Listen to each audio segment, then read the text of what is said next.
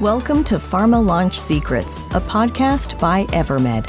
We host direct, actionable conversations with world leading pharma launch experts that will help you launch your next product or indication successfully. Now, here's your host, Bozidar Jovicevic.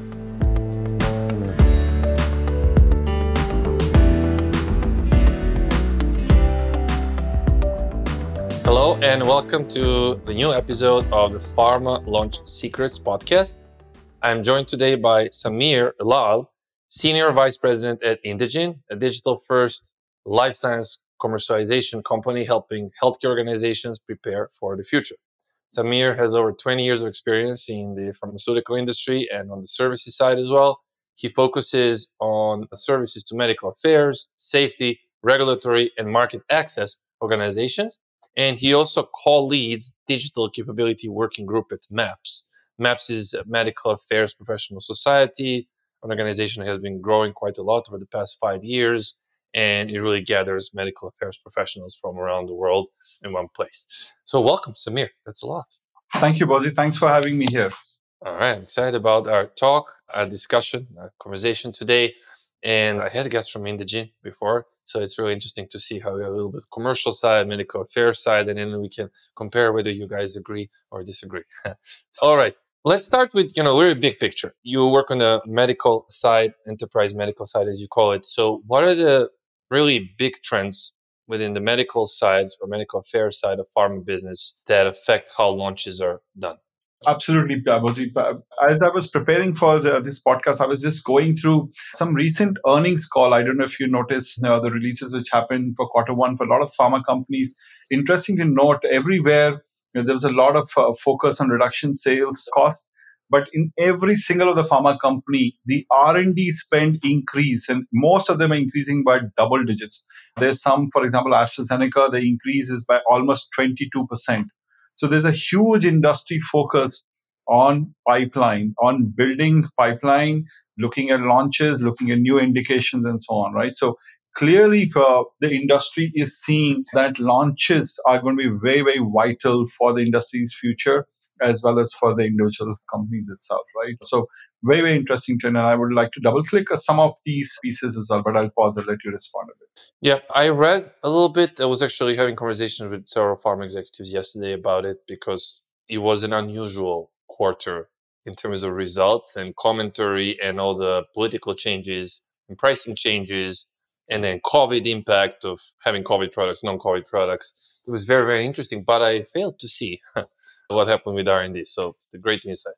Yeah, and uh, interesting also is if you look at a trend line last 10 years and so on, right? If you look at it, the number of US patients which are covered by blockbuster drugs has fallen down by 80%, whereas the revenue has increased by 25%. That means the industry shift has happened towards more and more rare diseases, orphan indications, things like that, right? And even if you look at the kind of products which are coming on, oncology is a preponderant share. I think almost one third of all clinical assets are in oncology, which is phenomenal, right?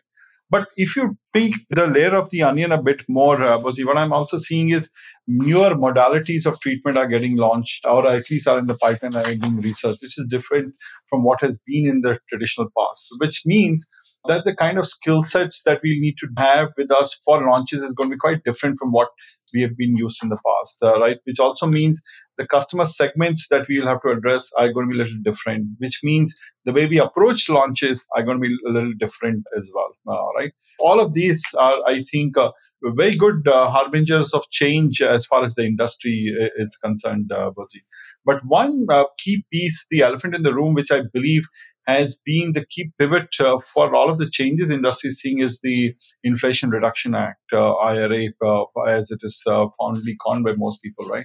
We believe that it's going to have a significant impact on the industry's uh, bottom line, at least in terms of the cost of goods sold that they'll have to show and so on.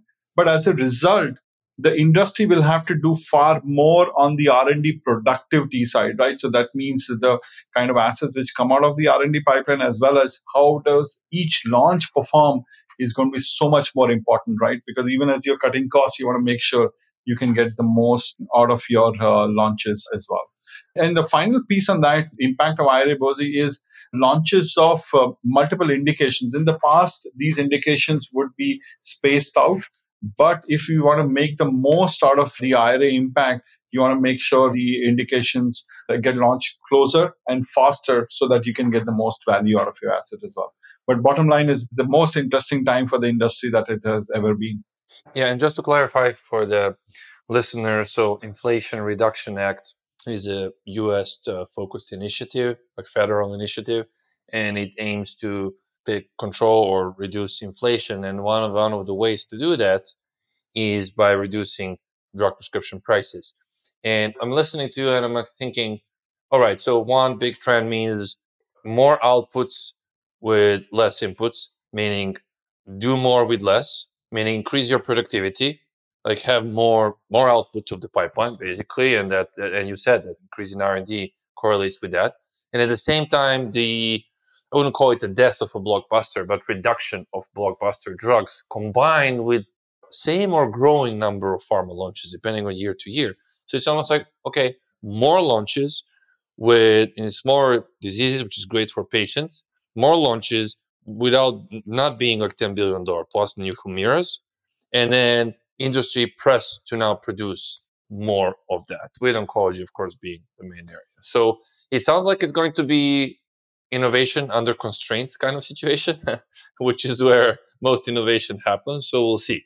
I don't know if, if I'm reading it correctly. No, I thought uh, you were bang on, right? And uh, both of you will agree that the pharma industry has always been known for innovation, isn't it? Right? If you think about it, whatever happened during the pandemic, we were able to get a vaccine out in six months' time has been phenomenal. As, that can be as much a testament of innovation as anything else. So I feel that I see this as a huge opportunity for the industry to actually stand up and being counted. Right, the last few years, uh, perhaps the industry got a little bit of a bad press, but the pandemic uh, perhaps turned things around, and maybe this is the time when uh, we are able to actually show the huge amount of impact that the industry can make on lives of patients in general, right? Uh, but on humanity itself.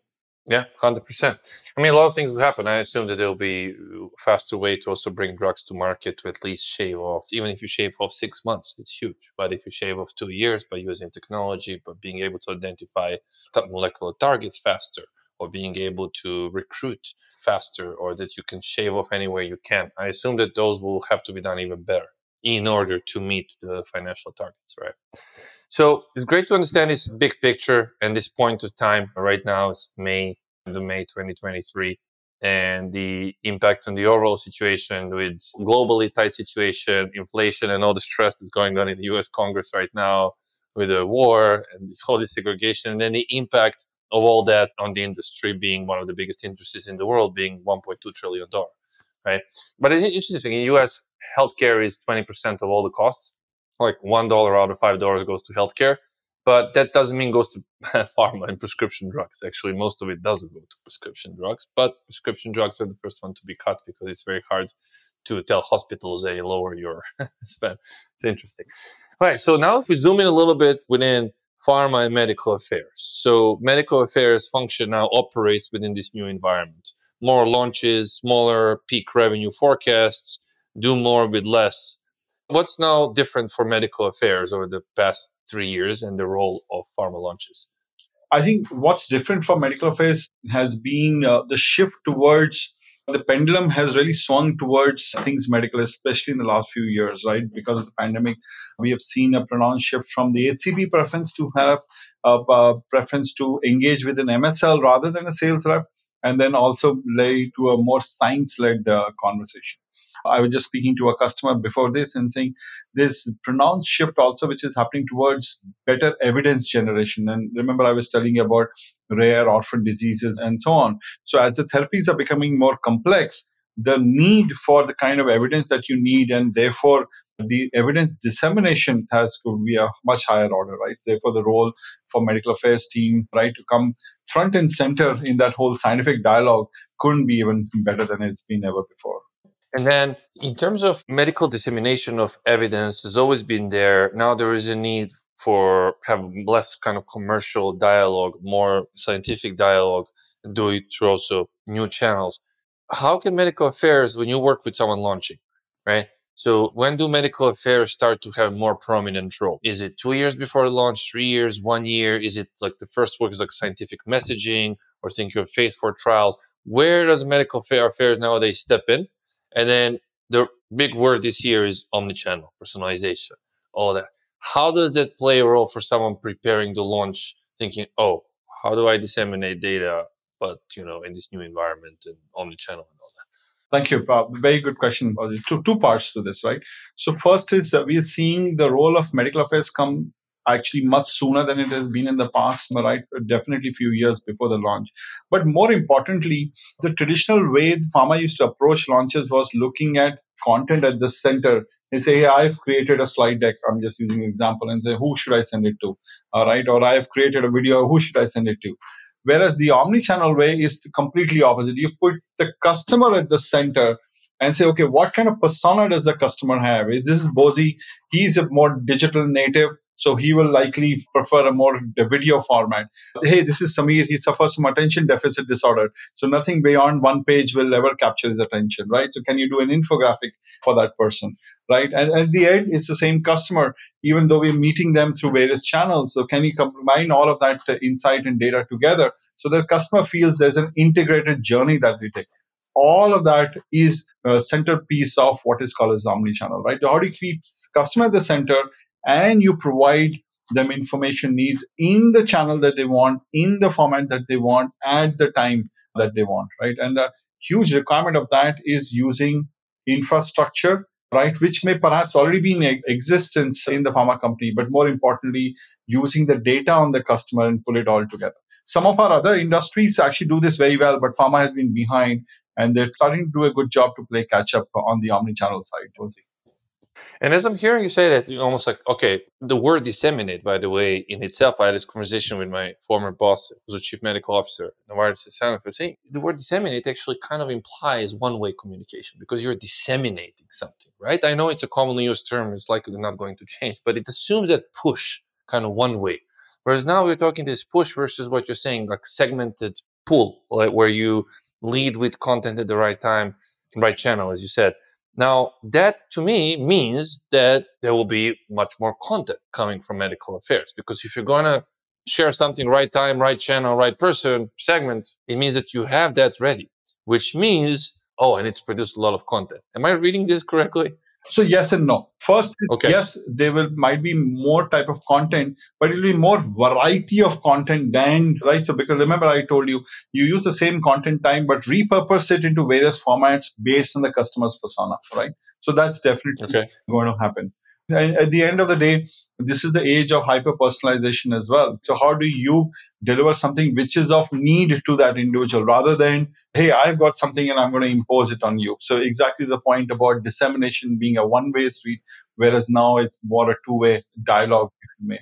The omnichannel way or the traditional way uh, on medical affairs has been always HCP centric, but we have seen that two more stakeholders start to emerge. Uh, one is the market access group, and the second is even the patient advocacy group. Uh, so the role where medical affairs can help engage with two other stakeholders uh, has also increased, right? Because with the payer groups, uh, there's a need for much more complex scientific uh, led dialogue.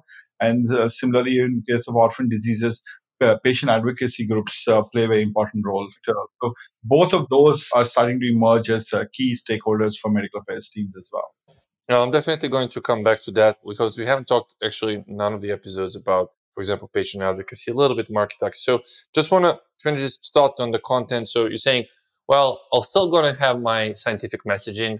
I'm still going to have my core content, but I'm going to now repurpose it in different formats. So I'm going to have it as a PDF, as a full maybe it's full publication, but I'm also going to have a summary and I'm also going to have an infographic and I'm also going to have three short form videos, same content, just, you know, differently packaged for different persons. And I'm also going to have maybe something audio so that when they're driving or being in the gym, I can fit to that context. So to get to that variety, core content is core content and scientific pillars communication. But it sounds like repurposing content is really one of the ways to be able to deal with this complexity that is out there right now. I couldn't uh, set it up much better uh, than that, uh, Bozi, right? But one other piece that is the holy grail is how can we create content just in time? The way you articulated that, hey, I'm creating content in all of these formats. I'm going to be ready and waiting for the customer and then disseminate it. The holy grail is can I create this content real time? So, hey, Bozi reaches on my website and asks for medical information on a specific product. And voila, at the back, can I have pieces of content as modular content, pull it all together, and then respond back to Bozi? Now, are we there yet? Absolutely not. Are there complexity? Absolutely yes. MLR review is an example of that, right? How do you create yeah. modular pieces of content um, and have them reviewed and approved in absence of context? So we are still dealing with those challenges. But the point here is the customer, if you divorce them from being a physician, is also a human being who is getting the same kind of service in all of the other industries. And they're starting to ask, why can't pharma give it to me as well? So it's not that pharma is the only regulated industry. A lot of the other folks are able to do it. So we are starting yes. to push the envelope on the content side for sure. So, a couple of thoughts on that. 100% agree. Uh, I remember I was on stage last year, one of the conferences, and someone said, someone said, of course, the very common thing, ah, oh, but we are a regulated industry. And I, I said similar thing. I'm like, guys, there were, I don't know, maybe 200 people in the room. I'm like, do you really think that we're the only regulated industry? Do you really think that Charles Schwab, that sends me every month a printed newsletter on what should I invest in, or sends me a bunch of emails. So do you really think that finance industry and Charles Schwab doesn't have a team that reviews every word and they're still able to do an amazing job with their apps, amazing job with their communication? No, that is, you know, often an excuse. I'll be very provocative. And yes, we have to set ourselves up for success and have an editorial. MLR is basically editorial kind of uh, review committee uh, or group. So there are ways to do it. And I think I'll ask you definitely about ChatGPT, but I do think like some of the great uses of ChatGPT, like in legal, in the same way the medical, legal, regulatory, where you know if you feed it with do's and don'ts, then you don't really need to have marketeer, or medical affairs person need to know every little single thing, but those rules are already embedded. And especially for video, I was thinking because nowadays software is when you record a video, they immediately create a transcription. So when you want to edit a video, you can actually edit it like text. So you can literally delete pieces of text and then it changes in the video.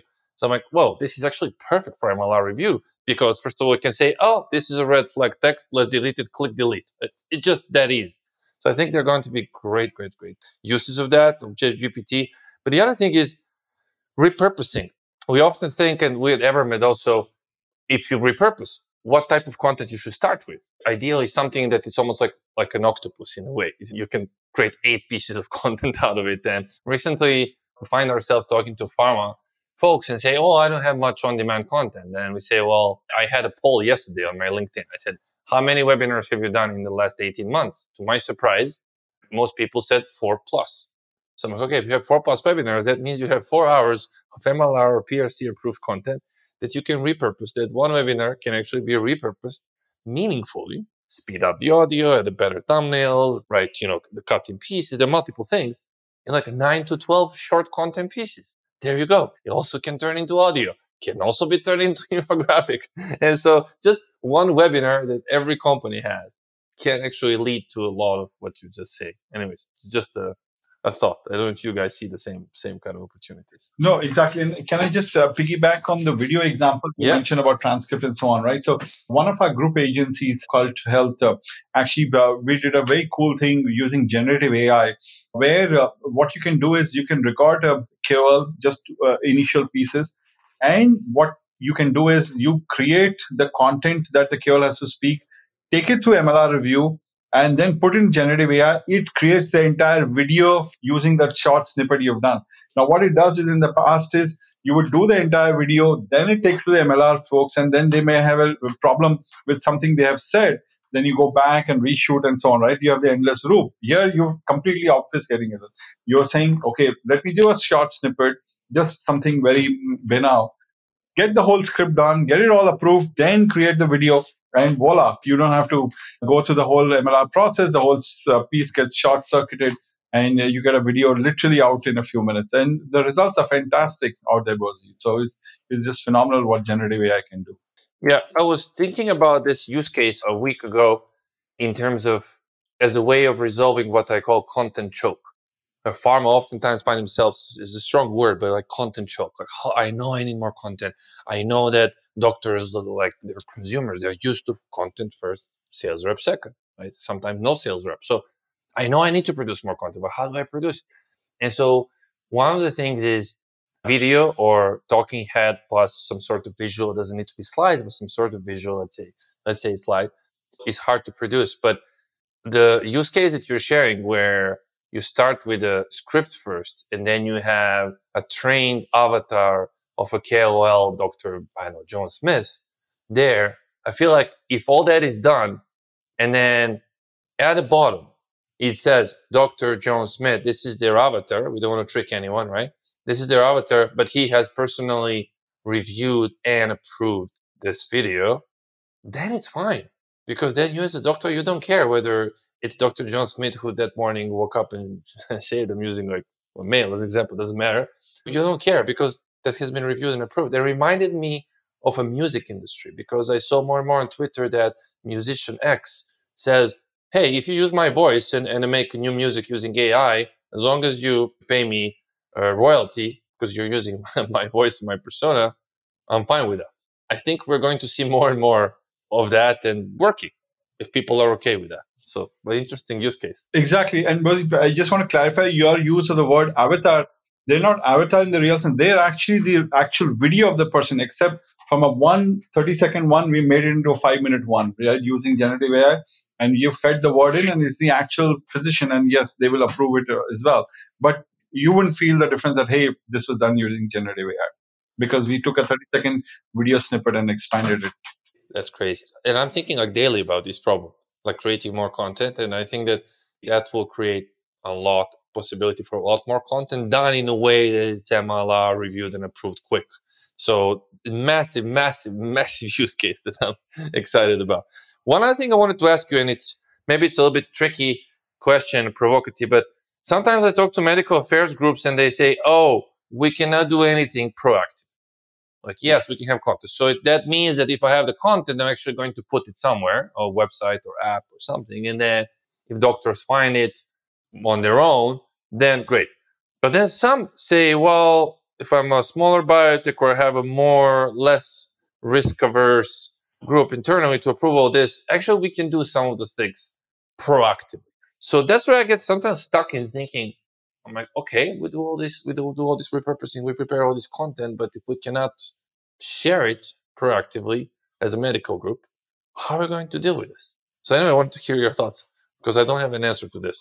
Yeah, and I'm not sure I have a perfect answer either, but I feel that as an industry and as a function, medical affairs has started to be more willing to experiment and adapt, uh, Bozi, right? So, especially if it's um, going to be on the education front, especially as unbranded content, I think they're more willing to see if there's possibilities um, know, to do more proactively, especially if uh, it's more rare disease, orphan diseases where you have to do far more uh, in order to disseminate the word around. I think uh, they are. I'm seeing more willingness uh, to experiment. Now, are we have we have we reached that final point, North Star? I don't think so, but I think uh, there's definitely far more more uh, willingness to experiment. And then last question for us, you a little bit patient advocacy, market access. Do you see the role of medical affairs in terms of launching? And we talk about omni-channel content dissemination, increasing or decreasing or staying the same?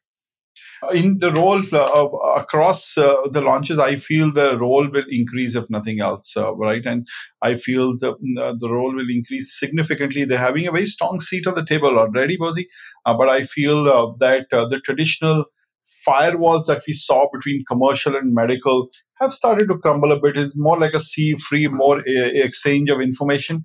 And secondly, both sides are realizing they're reaching to the same customer at the end of the day. And they're creating sometimes two versions of the same content using the same sources of truth.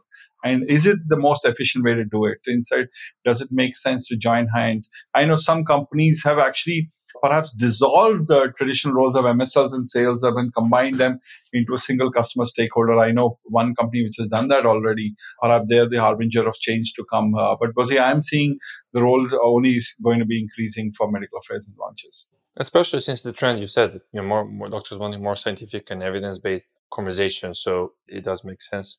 And your customers, I know, you know, big commercialization company. You also have an agency, set a whole set of services. You guys mm. work globally. Companies that are doing better than others in terms of launches and their medical affairs teams. Are there any, you know, three, four things that you see that they're doing better, earlier, they do more of, less of, things like that?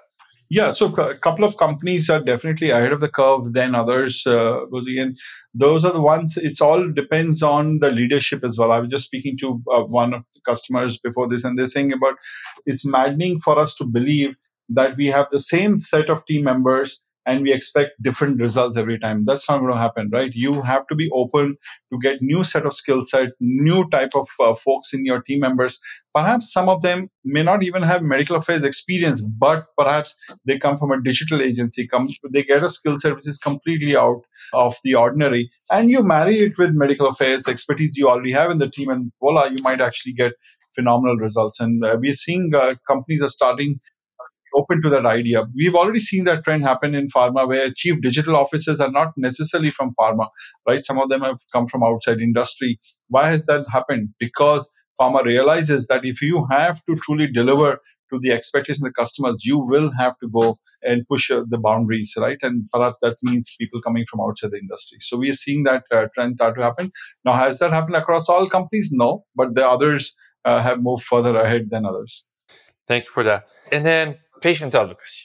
Uh, you mentioned it. What is the role in general? I think pharma marketeers, medical affairs is not like if you ask someone who has experience launches, it's not like the people mostly don't have deep experience working with patient advocacy groups, right? Unless you work in the patient part of the organization. So, how should pharma, someone preparing a launch but not being an expert in patient advocacy, brand director, medical director, head, how should they even think about patient advocacy groups and their role? See, at the end of the day, why does the pharma industry exist? Why is the launch pipeline happening in the first place? We are doing it for the better health of the patients, right? So at the end of the day, the patient is at the center of all our efforts. And it all starts with finding what's important for the patients. What are the kind of patient insights that we can go and take back? And as a result, influence the customers that influence us, HCPs or payers and so on. So, and this is where I believe patient advocacy groups play a very human service, uh, trying to get the voices of patients heard in a larger forum. And, and therefore, it's very important for pharma companies as well as medical affairs organizations to make sure that patients are front and center for all our efforts, right? And they drive all our efforts as well. And uh, I think uh, that's where the partnership with the advocacy groups become very important as well.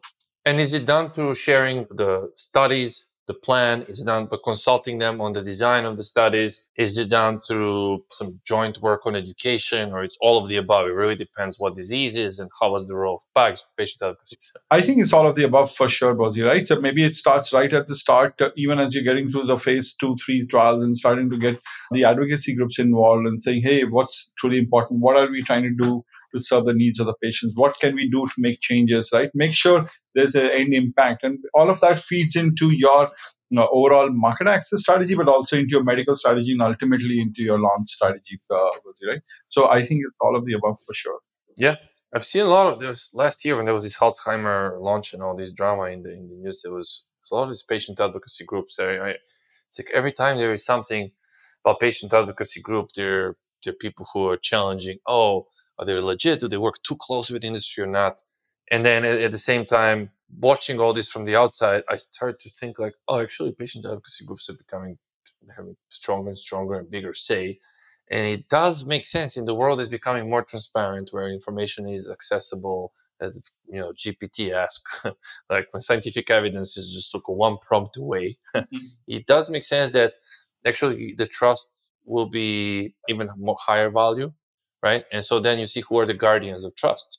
And the guardians of trust, one of them, patient advocacy groups, and another one, example, medical societies. We work also a lot with medical societies. So you saw our news with ACC, and it's really guardians of that integrity of scientific information that helps keeps everyone in check.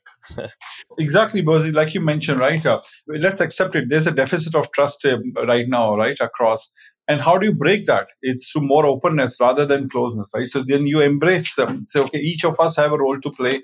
Each of us are coming with the heart in the right place.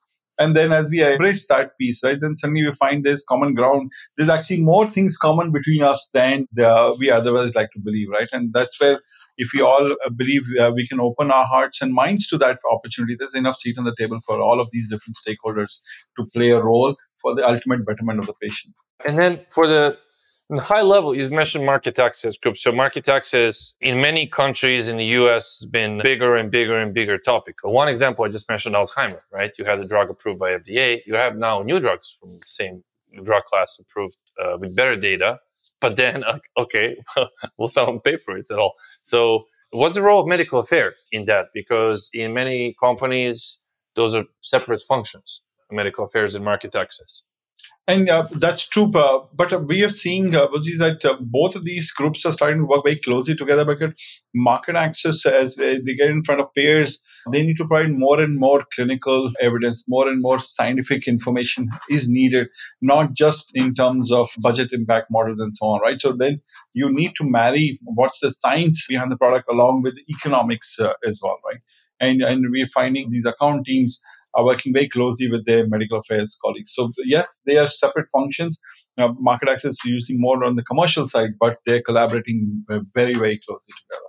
And one thing I'm thinking from our discussion initially about content, push versus pull, variety, repurposing, and then omni-channel, and then patient advocacy, market access. So I feel like the common denominator of all this is, again, what you said at the beginning: science, evidence, trust, and then meeting being focused on customer needs in a way that they're busy. So try to fit with any education in their busy lives through right format, right channel, right length, right time, and lead with science and trust, whether it's offline or online channel. I feel like as a principle, something that is a common denominator for all of this which function is. So I see you're nodding, nodding. So I would assume that you, you agree with it.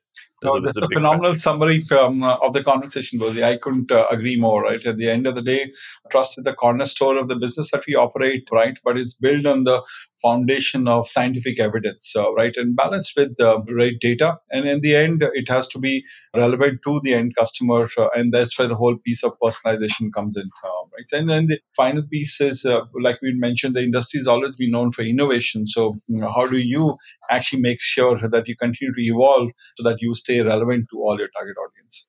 Great. Love this conversation. And it's going to be really interesting how a lot of teams will adapt. I know you're also leading a working group with MAPS. So I wanted to ask you to comment medical affairs professional society i've seen them grow in i don't know five to seven years from zero to thousands of members last time was 6000 probably now it's 10000 and what a kind of on a high level what kind of conversations do you see there happening maybe in the working group or in general related to what we just talked about today no, and uh, like you mentioned right at the start, Bozi, right, it's been phenomenal uh, how Maps has grown over the last few years. Um, Amazing. Truly member led, um, uh, right, with a great vision, purpose. I've been fortunate to be uh, uh, involved with the Maps organization the last few years. I co lead the digital capability group. And along with some of the other focus area working group, uh, the attempt had been that how do you hmm, help elevate the entire conversation in medical affairs across each of these capabilities? On, on the digital side, for example, tomorrow we're having a webinar which is around ChatGPT and therefore you know, what are kind of experiments that we are seeing in medical affairs, right? So, though what MAPS has been able to do is been truly lead the change uh, on medical affairs across various frontiers. And what they've also been able to do phenomenally well is also get outside industry participation so that members learn from others as well. So, uh, it's been really great way. Yeah, they've been doing a great job. When I was there once or twice annual events, they have one in Europe, one in the US. It's almost like that community needed it for many years. And now there is this home for medical affairs professionals because I work both in medical affairs, I work on the commercial, I work on digital. So there was a need for that. So as a very at the very end, I'd like to ask very you know rapid fire questions so that the audience get to know you better. First of all, what do you think will be the biggest buzzword of the industry in 2023? Yeah, and uh, I'll tell you what has been in the past. Uh, it had been digital, strategy and transformation and you can mix the three in different forms and you voila you can create right but i see these three uh, continue to be the, uh, the three. You can never go wrong with them you can never go all right. What is the book that made an impact on you over the past year or two I read a very excellent book very recently. It's called CEO Excellence. It's been written by some senior partners at McKinsey, and I believe it's been a phenomenal read and some great insights for anybody who's aspiring for a leadership role. It doesn't need to be uh, everybody doesn't need to be a CEO, but I felt uh, they have a great framework for anybody aspiring for a leadership role. Great. I heard of it. I haven't read it, but I I, I, I heard of it. So McKinsey is excellent observations, of course, and insights. I mean, they have a platform, McKinsey Insights, right? Yeah. And then, what types of music do you listen to when you feel stressed out or you need some inspiration? I'm a huge uh, country music fan, actually. Oh. And uh, more of the older variety, not necessarily the recent one, but uh, that really uh, Glen Campbell's of the world, Merle Haggard, I really love, uh, especially in long. I didn't see that coming. All right, good, good to know. To my personality, isn't it? yeah. And then, who in the world of pharma would you like to take out for lunch if you had a magic button? I really admire what uh, Lidia Fonseca has been doing uh, at Pfizer. She's the chief digital officer, came from outside uh, a couple of years back, really transformed the digital organization. I have the opportunity to meet uh, quite a few of her leadership team. I haven't had the chance to meet with Lidia herself directly, so I'd love to take that opportunity if I could. Lydia, if you're listening to this, it's time. Time for lunch. And what's one sentence advice you would give to someone just starting in the world of pharma or life sciences? I think, uh, like I said uh, before, uh, this is a very exciting time where the industry is going through. Stay humble, stay hungry, and always be willing to learn, uh, right? Uh, with this phenomenal opportunity to learn and grow. And then nothing like uh, these times in pharma industry. Yeah, crazy times. It's so, so, so good to be alive in this time. And then where can people find you online? You can find me on LinkedIn. That's uh, the best place uh, where you can uh, send me a note, and I'm happy to connect. All right. Thank you, Sameer. It's been a pleasure talking to you. Thank you, Bozi. Thank you.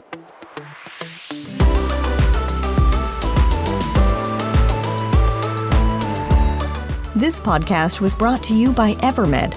Evermed offers pharma companies the fastest path to having their own Netflix like on demand video engagement hubs for doctors or patients make sure to search for Pharma Launch Secrets in Apple Podcasts or Spotify and click on the follow icon so you don't miss any future episodes. On behalf of the team here at Evermed, thanks for listening.